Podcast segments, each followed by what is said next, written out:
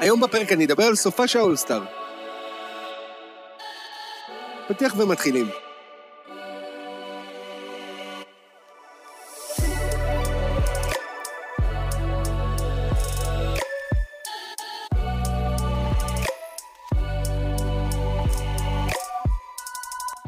אז אני מזהיר מראש שאני באתי היום להוציא אנרגיות, לפרוק, כי עבר עליי סוף שבוע באמת מתסכל מבחינת האולסטאר.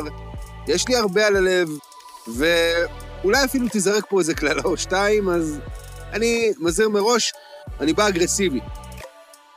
נמאס לי, פשוט נמאס לי. נמאס לי שכל שנה הכוכבים של משחק האולסטאר זורקים עלינו, אתם יודעים מה, ופשוט נמאס לי מזה. איפה השנים שקובי ומייקל התחרו ראש בראש? איפה השנים שהמשחק היה תחרותי, שהיו דרמות, שווינס קרטר חסם את uh, טים דנקן, כל מיני דברים כאלה ש... שאנחנו לא נראה יותר. זה פשוט נהיה אספה של שחקנים, כל אחד מהם מרוויח בסביבות ה-200-250 מיליון דולר, חלק יותר, חלק פחות, והם פשוט משתינים עלינו בקשת. כאילו, רבאק, אתם מביאים את הכוכבים הכי גדולים, והם משחקים ב... במשחק הזה פחות אינטנסיבי מאשר באימון. לוקה זורק משלושת רבעי מגרש, פוגע בשעון, מה, מה, מה, מה נהיה? זה נהיה משחק של נגרים. איזה עצבים. עכשיו, לא תגידו שהם לא קולים לסל, הם קולים, וזאת הבעיה, הם קולים יותר מדי.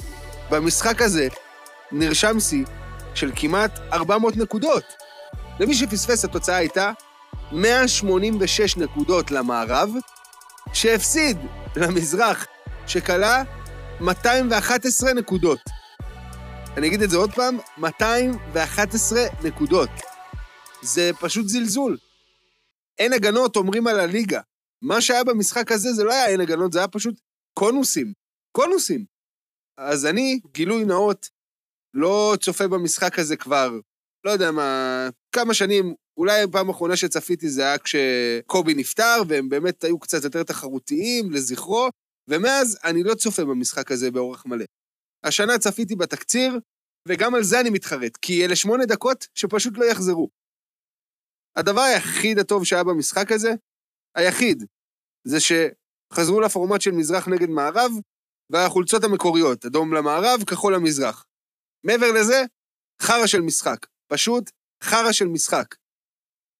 מצד שני, אני יכול קצת להבין את השחקנים, אני לא, מן הסתם לא מסכים עם זה, אבל אני יכול טיפה להבין אותם.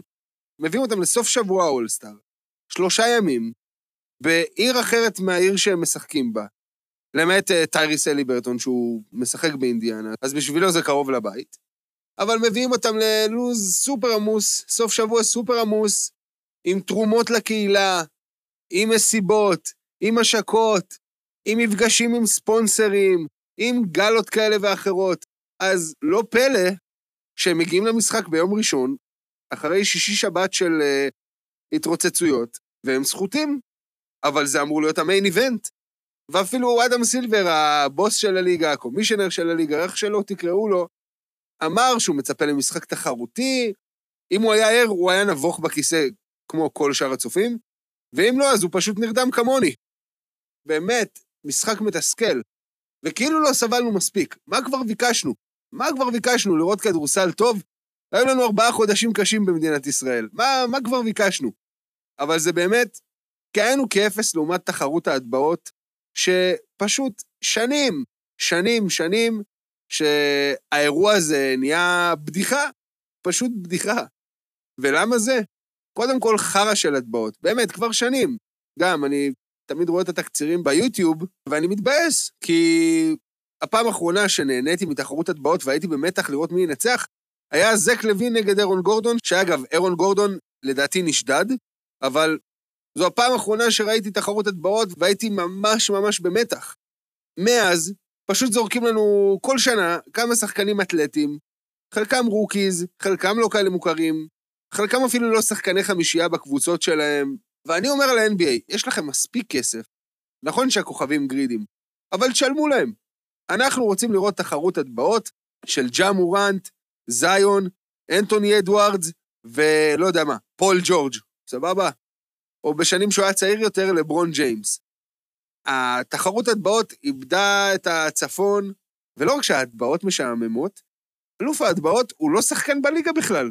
הוא שחקן ג'י ליג, ליגת הפיתוח, והוא זכה כבר שנתיים ברציפות. עכשיו, שנה שעברה, אמרו עליו שהוא הציל את תחרות הטבעות, וזה נכון, היו לו דנקים מטורפים. אבל אם הוא לא בליגה, אז למה הוא נמצא בכלל? נכון, הוא צריך להגן על התואר, אבל זה תחרות הטבעות של ה-NBA או תחרות הטבעות.